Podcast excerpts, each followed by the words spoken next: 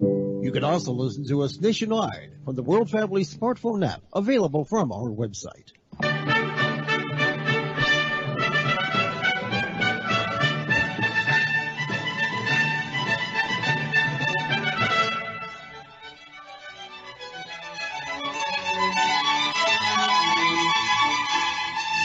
You're listening to Radio Maria, Christian Voice in your home.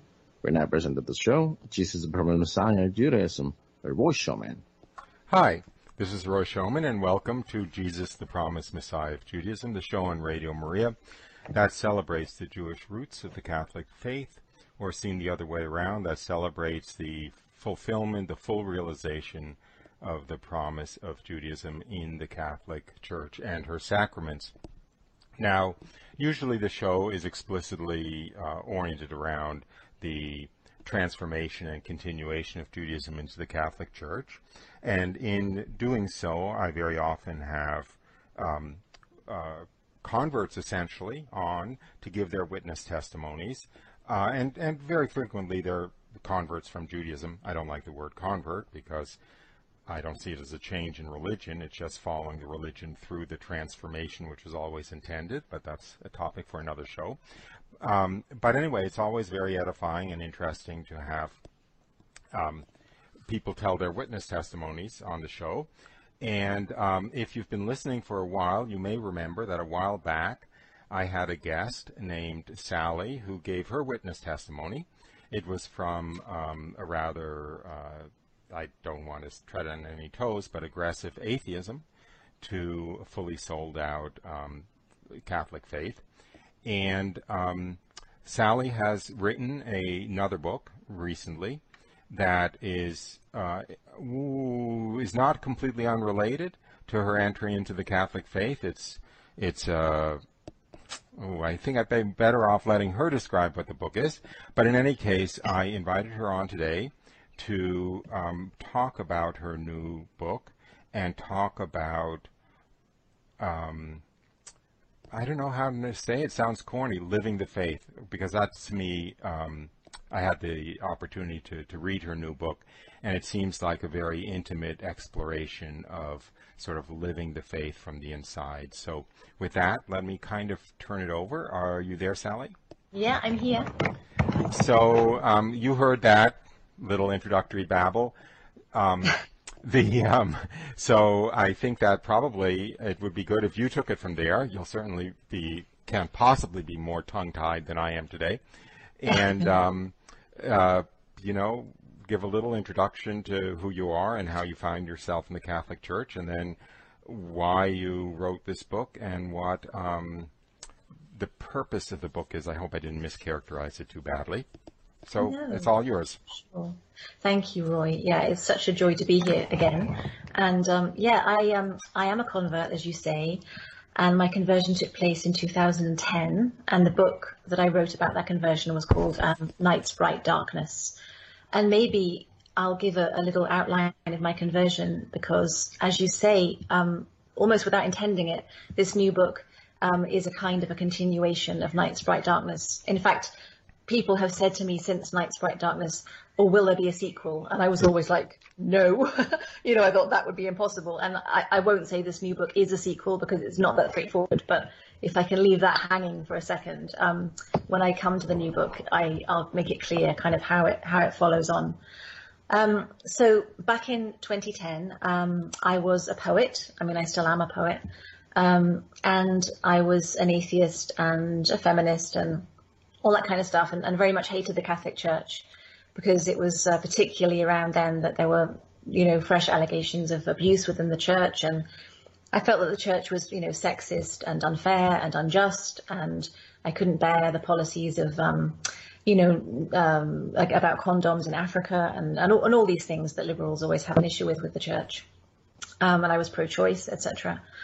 And I, but I always, I always had a fascination um, in a sense with Catholicism that, that, you know people who were kind of bright picked up on, and and this is key. Um, you know, before I converted, I'd re- already written and published two poems about the Annunciation, and they were quite blasphemous poems about the Annunciation. But um, I was obviously looking long and hard at that at that event already, and I was obviously very kind of drawn. I, I couldn't stop kind of looking at religious art, etc.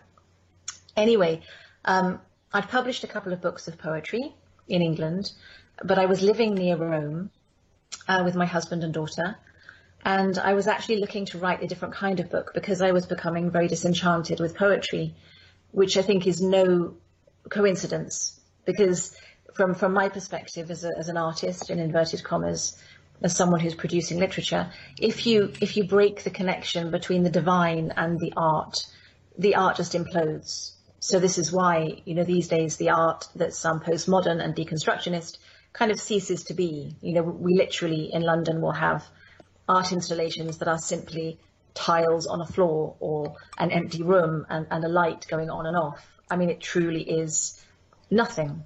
You know, it's like we've absolutely buried ourselves in the ground. And and poetry is is I think very similar. Contemporary poetry kind of bends over backwards not to say anything. So I, I was feeling very very disenchanted, as I say, and I began to write a book with a doctor friend about um, about women's um, sexuality because I, we wanted to to write a very kind of comprehensive guide to women's health and sexuality, etc.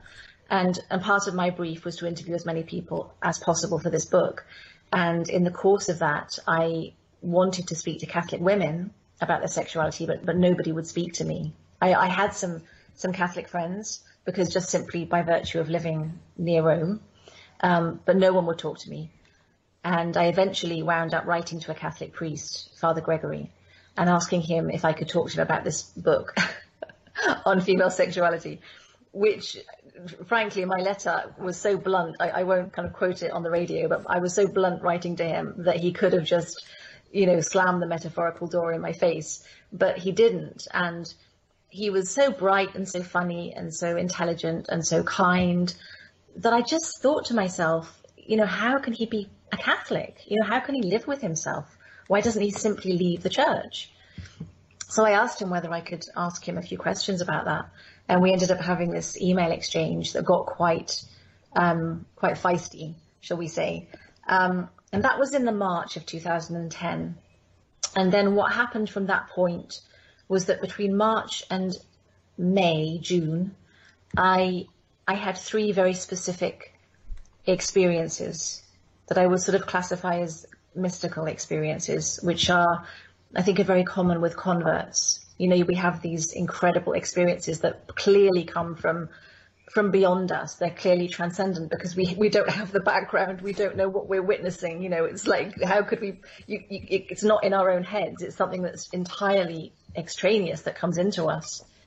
And it was only at the end of this period that I, I figured out that my own particular experiences were with the Father, and then the Holy Spirit, and then with the Son. And so I'll just kind of focus on one because I, I, can't talk all night about this, but I could, but perhaps I shouldn't. Um, my experience of the father was was relatively kind of um, intellectual in the sense that I had this intense epiphany that there could be a God, and I felt joy, but also intense anxiety because this God was a faceless God, and I had no idea if this God belonged to any religion or what you know, if so, what religion that might be because it was a faceless God. And believe you me, I mean, I find the idea of a faceless God is terrifying. Um, so from there, I was very anxious, and this was a period of my life that it's almost hard for me to recollect how incredibly um, discombobulated I was because I wasn't sleeping, I wasn't working. I was. It was like I was tuned into something. It was like there was sort of ante- antenna on my head. It was really odd.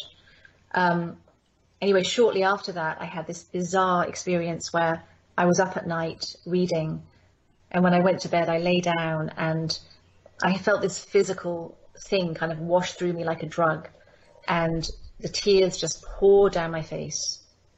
And it was like I was being molded like soft candle wax. It was very odd. I didn't know what it was. And but I knew it was important. And I remember writing to Father Gregory and telling him about it.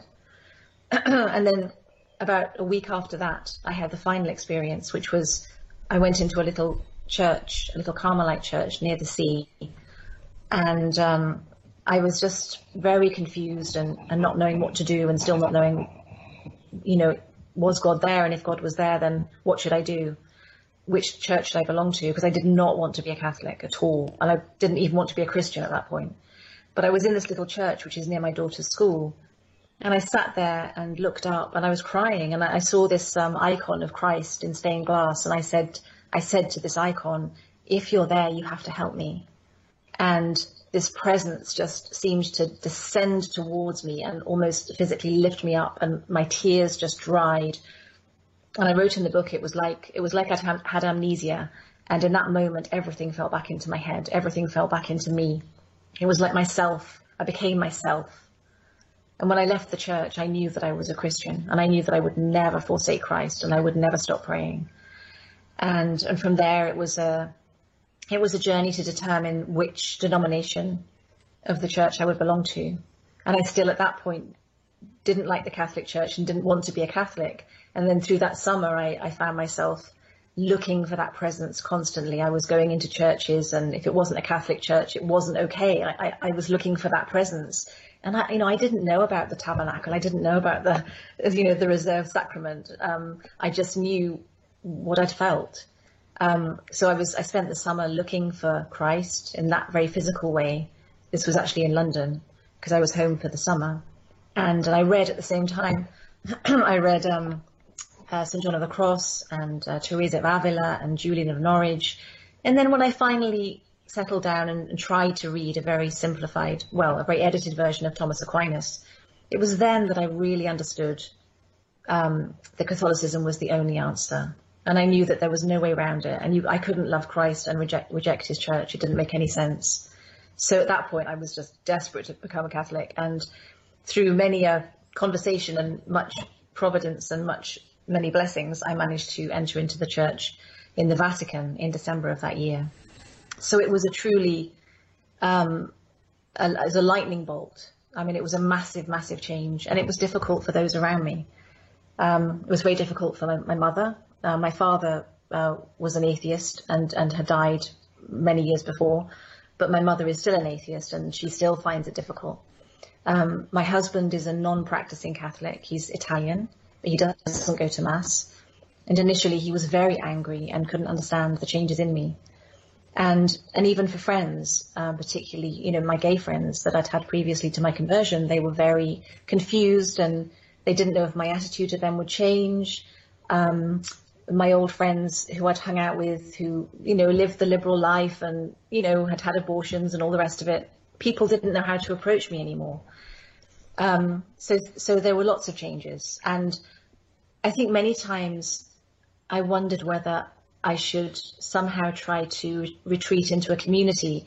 And when I heard about the Benedict option, I was almost like, oh, you know, I'd love to do that. I would love to retreat. I would love to have, you know, the gates go up and to, to only mix with people who are fully Catholic and to live a very cloistered kind of a life. Um,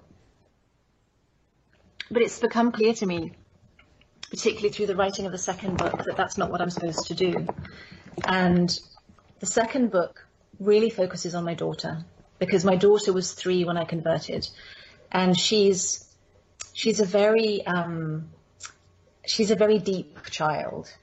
Um, I mean, she hates school and she hates studying, but she she can grasp theology and she can grasp philosophical points like no one I've ever met. And when I was three and going through this, I would talk to her very honestly and without any varnishing about what was happening. And I remember, for instance, she came home from school one day from nursery when she was three and said, you know, the nun at school says that when we die, we become angels. Is that true? You know, she looks at me with these big brown eyes. and, um, and you, I could never lie to her because she would never accept it. So I would say, no, that's not true. You know, angels are a different species and she'd be fascinated. And, and I would say, you know, they're neither male nor female. And when it was the truth, she completely accepted it. So I know some people find that this isn't the right thing to do with children, but with my with my daughter and with me as her mother, we've always had very very blunt and honest conversations, and she's always been very interested. So I told her, I mean, I, I'd spoken to her when she was a baby and when she was a toddler and said there is no God because she was going to a nursery that was run by nuns. So I would say to her at the age of two, They'll tell you there's a God. They may pray with you, but there isn't a God and just don't listen. Okay. So when, when I converted when she was three, I had to say, I got that wrong. There is a God and I've met him, you know, and you have to take my word for it. And, and now, you know, you're going to believe in him as well. And we're going to go to church and, and all this. And she was very, um, curious and accepting and we had many discussions. And then as she grew, um, she became very aware of the fact that I was going to mass, not just on Sunday, but, you know, whenever I could. And her dad was never going to mass and that the family in England were, um, found my religion very odd and they were sort of tacitly disapproving.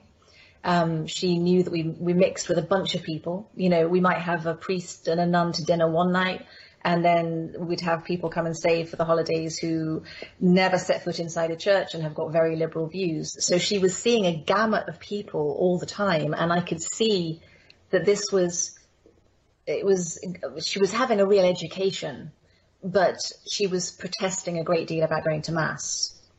And the protests became more difficult as time went along. Like, she, oh my goodness me, you know, trying to get her hair washed was one thing, and then trying to get her to go to mass was another thing. It was an absolute nightmare.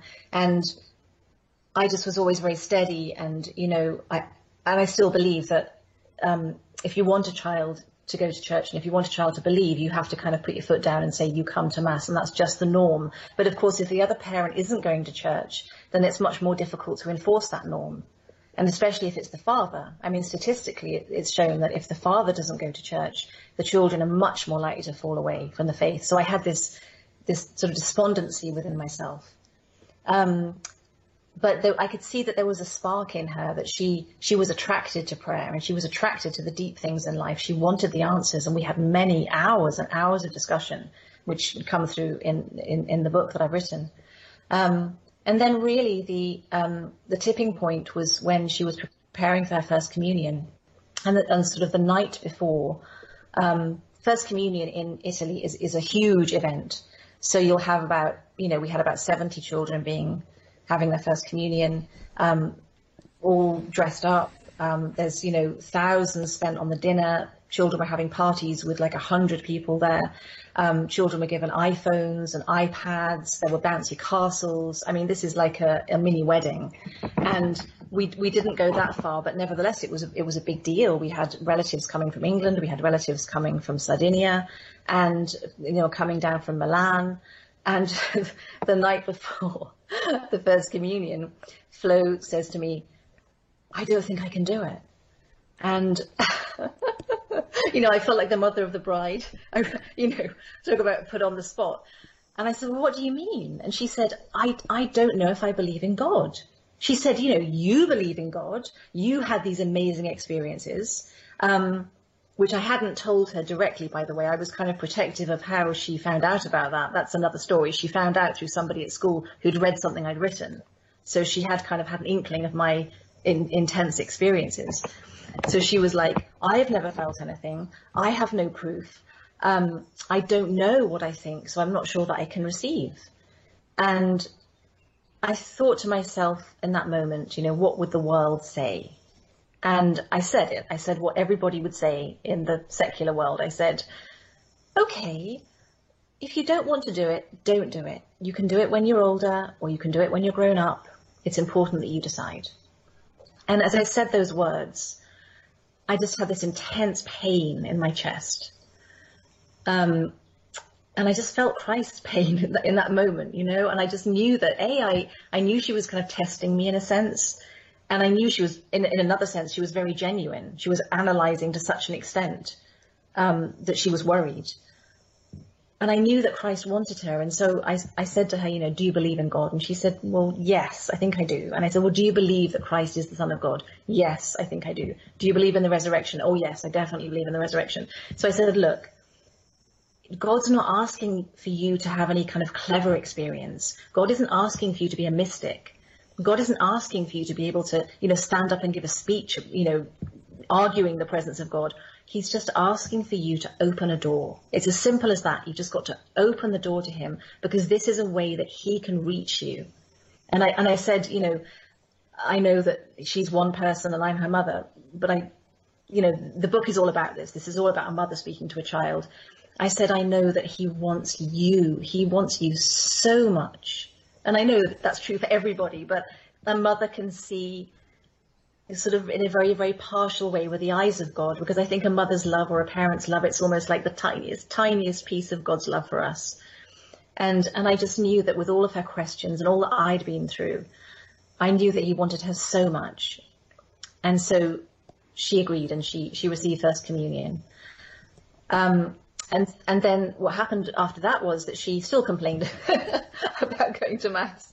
We still argued, and as she kind of headed towards puberty, she became harder to handle, and I started to seriously think that she would stop going to mass when she was a teenager. And I began to think I have to write down something so that she can read when she's older that really says why, why we have to be Catholic, why we have to go to mass, the absolute guts of it that to me haven't been put down in one place in the way that she and I could relate to it.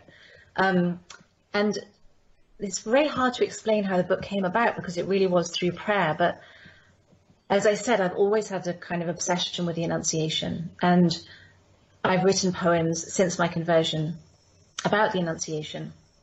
I've written now about five poems about the Annunciation. And two lines from Luke have always stood out to me. And the first one is, and he came to her, which is just the angel Gabriel coming to Mary, but it's such a, a loaded phrase, and he came to her. You know, it's like whoosh. And then the other phrase, you know, further on in Luke is, and the angel departed from her, which is such an understated phrase, but to me always seemed so sad in a way, because it showed that Mary was left alone. She was then walking in faith. She was walking, in a sense, blindly. And kind of through prayer, I had this image of the Annunciation as this encounter that really encapsulates all of our spiritual life. You know, I was I was speaking to a convert the other day and I said, Tell me, what happened? And she said, Oh, well, I was always Catholic and I was part of a youth group and we were going to church. And she said, What can I say? One day we were in a meeting in the church, she said, and and he came to me. And I said, Oh my goodness, you know, that's it. That's the line from Luke. That's it. And, and he came to me too. And there's generally a moment in a person's life where he does that, right? Um, and I saw this, the Annunciation, what happens is that God like whooshes into Mary's life, you know, my goodness, nearly bowls her over. And then you go through these phases. And I take, in the book, I take phrases from that, from that passage in Luke. So it begins with, and he came to her. And then, do not be afraid. And this is a real chapter for my daughter because she and I are both anxious types, right? And she's always said to me, you know, why would I not be afraid? Terrible things happen. And she's she's always said, you know, why would I be a Christian? Terrible things happen to Christians.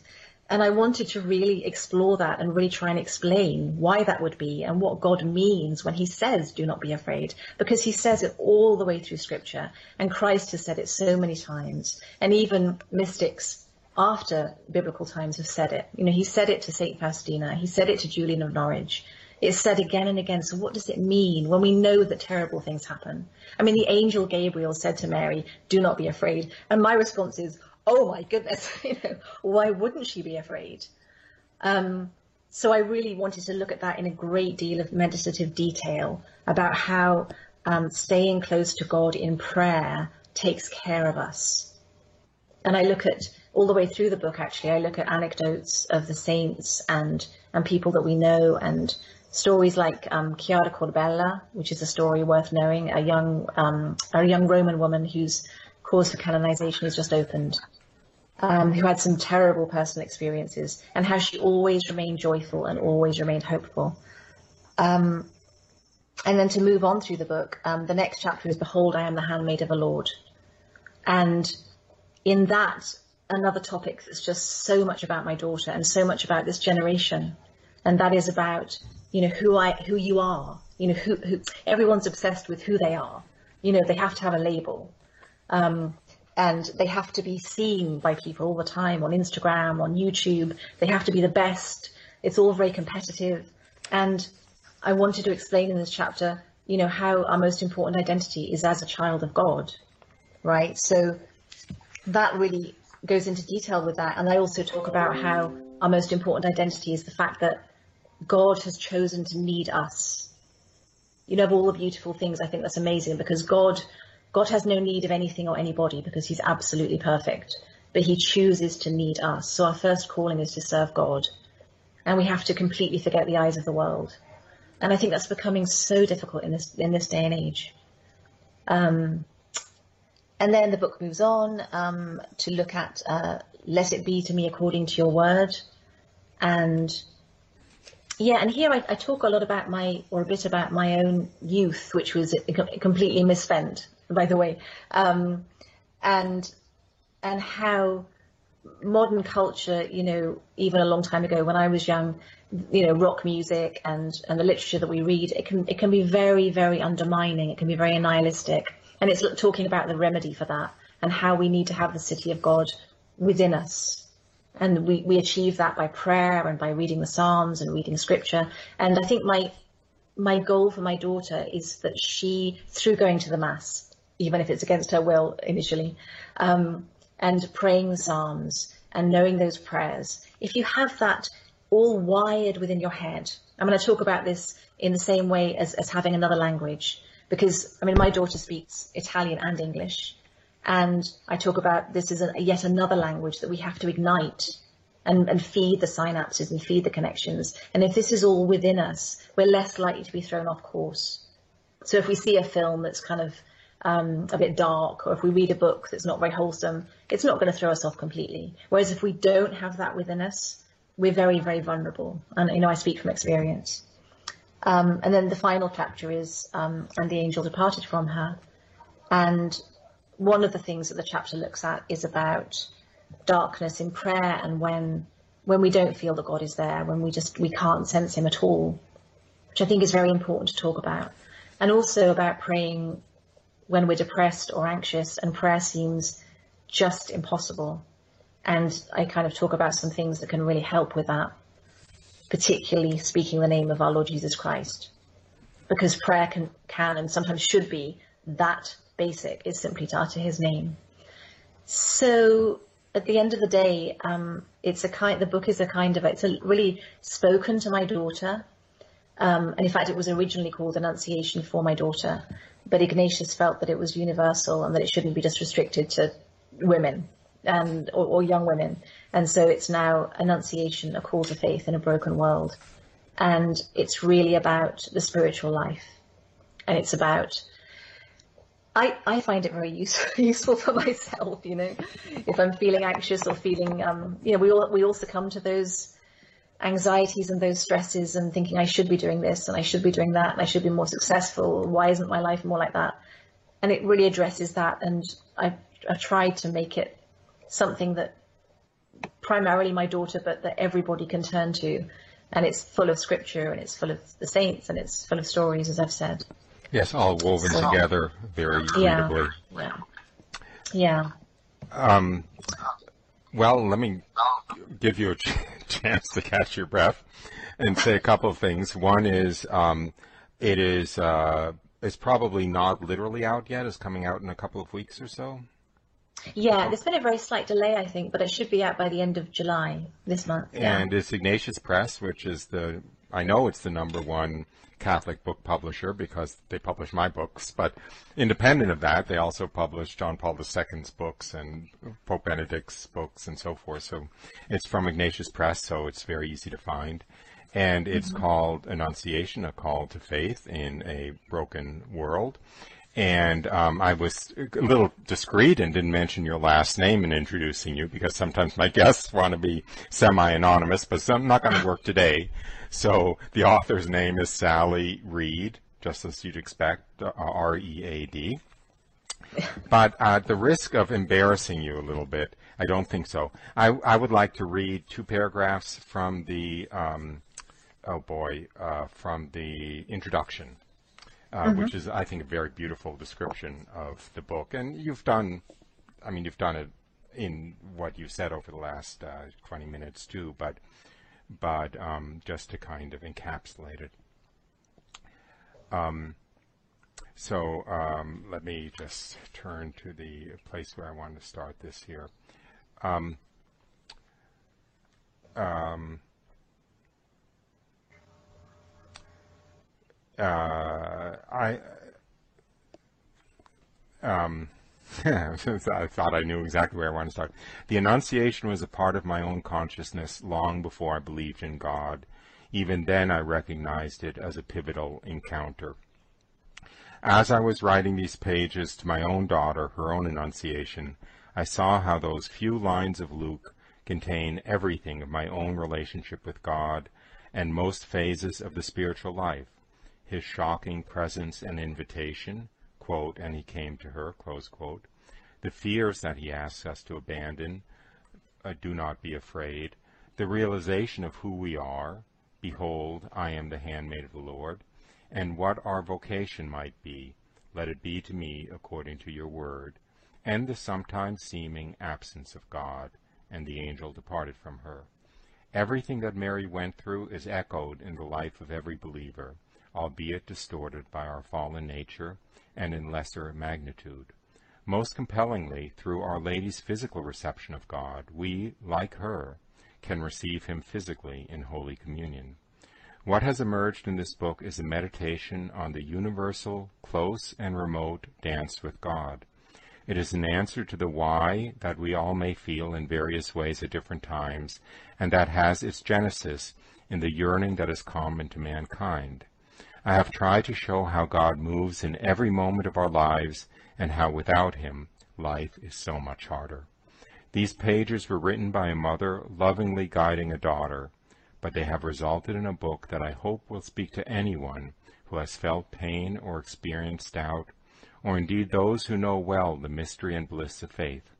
The Annunciation is an invitation to a deeper relationship with God for each and every one of us anyway, I think that does a very good job of summarizing the purpose of the book. And I think in my in my kind of uh, twisted introduction to the show, I don't remember exactly what I said, but that it, but it really is a, a kind of a, uh, you know a, a, guide to the spiritual life in union with God or or the dance with God. So, and I certainly um, endorse it. Uh, there was something that. Um, when you were going through again very beautifully the the four um, or the five phrases from the Annunciation and and um, how we respond to those circumstances in some sense in our own spiritual life. I, I, kept being hit over the head by one kind of theme that was left unexpressed. Um, so I, I apologize in advance for springing this on you, but it seems to me that in a sense, a, a kind of a, a key that unlocks many of the aspects of what you write about is the fact that once we are created, we will willy nilly live for all eternity. And all we have on earth is, you know, whatever, 80 or 90 or 100 years at most. And so everything about what really matters on earth is really only given its true meaning in the light of eternity and in the light of its implications for the other hundred billion years of our life. And yeah. it, it seems to me that's the context for, in some sense, it can be a context for do not be afraid. It can be a context for who we are and so forth because, you know, it, it basically turns the world on its head if that is true. If it's not true, we're yeah. all fools. And if it is true, then the world for its own sake doesn't make any sense.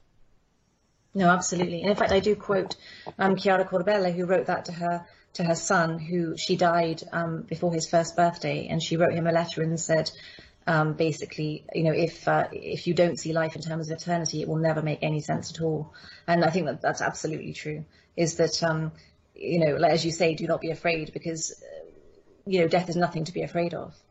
So yeah, yeah, I hope that I kind of broached that in a perhaps a, a subtle way that you might have missed, but no, no, I'm not saying I'm not saying that you you didn't. It's just that it's just that uh, in in a lot a lot of points in what you were saying, I just felt mm-hmm. like it, it underlined, it, it, kind of gave the foundation.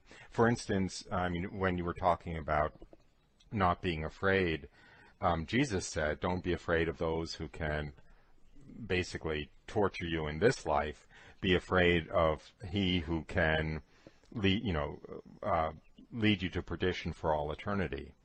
It just changes the perspective on on what really matters, and and uh, similarly, um, you know, the the people who are most enviable in the eyes of the world are actually the people who should be least envied. Um, and I'm thinking of, you know, you know, excuse me for saying this, but I always think of Hugh Hefner in that context, you know, or now Jerry, what's his name, Jeffrey Epstein or something, or, you know, these billionaires with depraved lives and, and a great deal of self-indulgence. Um, uh, those, And of course those aren't people, excuse me? Sorry, yeah, I mean that's what's so difficult about evangelizing these days is that people have lost the sense of eternity, and and you know uh, heaven and hell are, are rarely discussed even in even in churches. You know, so that's what's that's what makes it so hard because you're right, it's key. I think it's the glue that holds everything together. Yeah. Yeah. Absolutely. And also, you know, we are so conditioned, you know, m- more so than ever before, as I say it, to, to see, to, to think about not being seen with the eyes of God, you know, slash eternity, but to being seen with the eyes of the world. Um, and I always think about when I, um, a few years ago, I, I was promoting, you know, my last book and and I, I saw the number of copies that it had sold, and I was I was you know I was quite happy. And then my my daughter was trying to make slime. I don't know whether uh, slime has hit America. I'm, I'm sure it has, but but all the school kids were making slime, and she was desperate because she had to make the slime. And I looked on YouTube for a slime video to see how to make it, and this YouTube this YouTube video had like been seen you know six hundred thousand times, and and I said to my daughter, like, you know, we have to talk about numbers, you know, because it, it's got insane. You know, somebody like Ariana Grande can have a billion hits, um, and it's it really blows your mind. And we all we all these days seem to think that we can see with the eyes of God, and that we think we can see the world and see what's important in the world. And you know, more and more it isn't the case because you have to scale right back down, and you have to you have to just look at what's here and now and and it, it, blows your mind if you try and think about what's happening in a different country and you know how many people are, are thinking about you because it, it's utterly meaningless it's certainly meaningless in comparison to God thinking about you and what God thinks of what you're doing right now. yeah yeah it's true but i mean the, the other thing I, I think that's important about the book is that just in a very real way um, I started writing it, as I say, when I kind of hit crisis point with my daughter, but she, I finished it when she was 11 and she was just about to be confirmed. And, um, and I realized that she'd changed, you know, she'd really undergone a transformation. And I think that the book also is a, is a kind of a prayer. Well, I think it is a prayer. There's, there's no question. And, you know, she's now so staunch in her faith and, um, and she never misses mass. it's, you know, I, I was away, I was away in Ireland for the weekend doing something and I thought to myself, oh, well, she might not make it to mass, but I won't make a fuss. And in fact, that morning she got her father up and said, take me to mass and don't make me late. so, I mean, I'm not saying it's going to be plain sailing because she's still young, but um, I think that, you know, there's definitely hope with prayer for all of our children. And I think that, in a sense, it's to be expected that they will drift and then come back. Um, because I think that's part of the process. It's like a, it's not a straight road. It's a kind of an S-shaped road, I think, in many ways. But the, the crucial thing, I think, is absolute prayer and absolute consistency from the parent who is who is the believer, or from both the parents. Yeah, I think that's true. I think I think that the um, parents for whom um, basically their relationship with God and the reality of God is the most important thing in life um, have a much better um, ratio of success with their children keeping the faith than parents who think that being Catholic is the most important thing in the world. Actually, you know, that's a. I don't want to get in trouble for saying this. I'm not sure if it's a fair way to say it, but I think that um, if if God is the most important thing in the world, there's a better track record than if being Catholic and being faithful to the Catholic faith is the most important thing in the world. If you see what I mean, where Yeah, it becomes like a primary ethnic identity and an obligation, but it doesn't necessarily really have God at the other end of it. Yeah, I, I understand. Yeah, I do. Um, and I think th- the book was also a process for me to think about um, the, the, kind of gated community mentality, the Benedict option for, you know, I'm not sure if that's exactly the right term, but versus being kind of in the world and, and, and being with people who, who aren't believers. And for a while I saw it as a, as a dichotomy and it was like a choice I had to make to be a good Catholic, but I don't see it that way anymore. And I, and I see that both choices are, com- well, they're not choices. I think God puts you in a certain place, but I think they're both completely valid. You know, I think Yeah. if you have a family that's a huge family and they're homeschooling and they only see other Catholics, then that's that's valid for them and they're doing something they have to do and it's very much needed. But I could see it was painful, but I saw after a few years I saw that God wants me here. Um, you know, with my husband and with my family in England who still are religious and if I disappear that's not going to help anybody. Um, I, I think, I, I mean, either either divine providence is for real or it isn't, and if it's for real, then the circumstances of our life is exactly the circumstances that God chose for our lives. Yeah, yeah, and that, sometimes that's very difficult to accept, isn't it?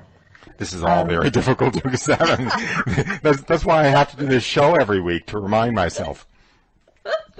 Um, let me interrupt because we do have 15 minutes left, and and uh, I did not invite calls. I don't know why. In part because I wanted to, to let you um, let you speak through the book. But um, this is a live call-in program. The number here is 866-333-6279 or 866-333-MARY, M-A-R-Y. And I can only imagine that there are um, parents out there who might want to ask you a question or ask you for some advice. Uh, you don't have to be a parent to call in, but if you wish to call in, uh, we still have about 10 minutes to take calls, and I will try to keep my eye on the board. So it's uh, 866-333-6279. Um, I, I think that's actually, I mean, I, I said that kind of flippantly, but it's it's really it's really true. I think that especially in the way that we're swimming upstream against the um, you know the the teaching of the culture or whatever, one has to periodically make a conscious effort to remind oneself of the truths of the faith and um, that it is all real and so forth. And um, you suggested reading the scriptures and um, reading the Psalms, which probably have more sort of Holy Spirit content. But um, you know, reading saints. I mean, I don't know how to put it. I don't know how anyone can read about Saint Maximilian Kolbe and not come away realizing, my goodness, this is all real. Yeah, yeah, no, absolutely. I think it's it's very true. In fact, it's funny because um, on our on our to do list for this summer, you know, me and my daughter, we always write a list of things we hope to achieve by the end of the summer. I'm a nightmare mother, I have to say. Um, and on the list is like getting to know Jesus better because I think that I really um, I took her the Mary route in a big, big way as a very small child, which I think is great. I think that's fantastic, and she's got a very good relationship with Mary. But it's almost like um, I really wanted her to to really connect with Jesus because obviously, you know, so we've been doing stuff to that end and a lot of that has been, you know, reading the scripture and, and having an icon of Christ's face, you know, a, a true icon of, of Christ's face because those, those Byzantine icons, the true ones, they were, as far as I know, they were um, written um, using the image of the Turin Shroud as a kind of a, a template. I thought So- Manoppello actually. There's some. Oh, did there's you? some. Yeah, there's Yeah, a, there are actually some um, strange characteristics in the veil. Is that what's called veil of Manoppello? Yeah, I think I think that's right. Yeah. Veronica's veil that uh, that are ubiquitous, that are on all the Byzantine icons, including a little curl of hair on the forehead of Jesus Right. and the beard being parted. Well, Um, now, so is, is it also true, Roy? Is it also true that that image is it ties into with the uh, with the Turin shroud? Oh yeah, no, the skin. Well, but I don't think there's a curl of hair on the forehead in the Ah, okay. Turin Shroud. Okay. But all, there's a um, there's also um, and this is definitely isn't on the shroud. Um, the um, whites of Jesus' eyes can be seen entirely around the iris on the veil of Manoppello and in those icons. Okay. So Okay. um, I, I don't have in front of me the name of the book, but um, a uh, a religious, actually an Italian religious, just came out with a beautiful book on the Veil of Manoppello, including uh, um, transparencies that you can lay overlay of Jesus' face from the veil and Jesus' face from the shroud, and and and uh, the icons, and it's very compelling that you know that these th- this wasn't someone's imagination that came up with these images. Yeah, yeah, no, it's it's really something, isn't it? And I think you know we really do need those those those objects to pray with. You know, if, if I'm if I'm not in a church, therefore with in front, you know, with the presence, then if I'm at home, then I need I need something to, to focus on. Um, And- you know, an icon or you know, scripture Yeah. or what? Yeah. Does it would it make any sense um, to expose your daughter to things like Saint Faustina's diary, where Jesus is actually speaking? Yeah, I, I mean probably not the whole thing all at once, but um, but we do we do talk about those things, and I have read her bits and pieces, and in fact, you know, I do quote from that in in the book as well, and um, you know, we go into I mean, when when she was younger, there, there were these great uh, old books of saints, which would I I what are they called? They it was that they're out of print, but anyway, every day there's a story of a saint. And that was really where her question started coming from because they were so hair raising, these kind of This is Butler's Lives of Saints. there, that yet. I think. I think. Well, no, I don't know actually. I'll, I'll need to check. But anyway, she would she'd be so kind of um, enthralled by these stories. But then she started saying, "Well, you know, if if that's what happens, you know, you end up getting eaten by a cannibal. I don't know about that." Yeah. but yeah, I mean, I think I think Saint Faustina's diary, maybe when she's slightly older, might be a good a good way in as well. Um, and I, I still think that you know Julian of Norwich is is the, the greatest mystic of all time. I mean, she's phenomenal, and and I think that the, the reason for that is that she writes in a very very poetic way, but very simply, but also that the theology is um, is incredible. I mean, the, the theology is so deep and there's there's nothing wrong, which shows that she it shows that if you're very very devout and you pray and you become close to God, then then theology follows. Yeah. No, I was just I was just trying to think of ways that the personality the, of Jesus could be, um, imp- not, I want to say imprinted on your daughter, but you know that she could get a sense of of what he's like as a person, so to speak. Yeah, yeah. The okay, well, no one's called in, so I'm going to I'm going to make a hypothetical, uh, you know, kind of situation for you, which is, which is okay. You you uh, you've uh, sounds like you've done, despite your slightly self-deprecating remarks, a very good job of raising your daughter in the church. And um, so, what um, you know, imagine uh, you know a mother calling in saying, you know, what should I be thinking of, essentially? What should I be thinking of to have things work out right? Yeah, yeah. Well, um, I've done, obviously I've given this a lot of thought, and uh, in fact I have a friend here in town who has a daughter the same age as my daughter, and we're, we're, going about it in completely different ways. So I can give the two examples, and there's no telling at this point in time who has won the competition. um, but you know, my, my friend says um, that she never forces her daughter to go to mass because she thinks that it will turn her daughter off the notion. So her daughter always has to choose to go. And you know, she often doesn't go. Whereas I'm I'm the opposite, as I've said, and I make it clear that not going unless you're unwell is a sin, and it's actually a mortal sin. And um, and I put my foot down, and at the moment, like I say, she's going very willingly. Like she doesn't want to miss it. She wants to be there, and she'll still say it's boring, you know. But she, I said to her from a very when she was very young, it's a way of keeping your connection with God. You know, it's that thing about you know open the door to Him. You know, you have to. He, you know, he, he wants permission to come in. He wants your consent, and that's all you have to do. Um, so uh, to me, it's like um, if you want a child to read, then you know you read to them every single day. If you want them to have good teeth, they brush their teeth twice a day, and you don't give up on those things. And it's that routine that I think sticks with a person, so that you know my my hope is that when she's older and when she's not living at home, if she doesn't go to church on a Sunday, she'll at least feel that that's a very odd thing to do. you know, she'll feel she'll At least feel she'll feel guilty. so, but you know, let's see what happens with my friend's daughter, right? Because I mean, I, I haven't got all the answers, and we don't know how these things are going to end out. Well, I'm sorry. I, I, I can say this because I don't know your friend, but um, it seems to me like she wouldn't say to her daughter, you know, oh, you don't have to eat vegetables. If you want ice cream for dinner every night, that's fine. You know, I'll let you decide or whatever. You know, things that are objectively good that the child is not in a position to recognize why they're objectively good for them aren't to be left up to the child. Yeah, and that's exactly my argument. I've said it's exactly like that, like eating your vegetables. They might be very boring and even unpleasant when you're young, but that will change as you get older, and they, they can't they can't be missed.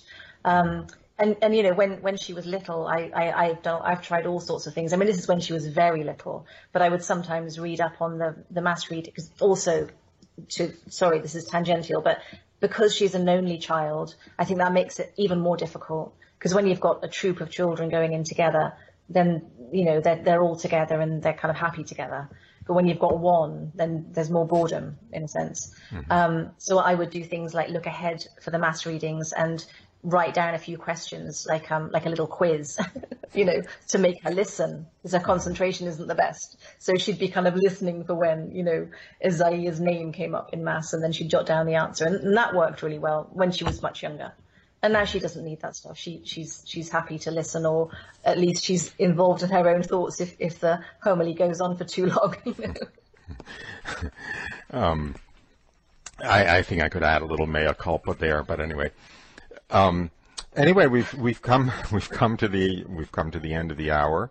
I want to thank you for coming on. I do want to um, uh, encourage our listeners to look into this book from Ignatius Press, Annunciation: A Call to Faith in a Broken World, which is um, uh, an invitation to a deeper relationship with God for each and every one of us, as you say in the introduction.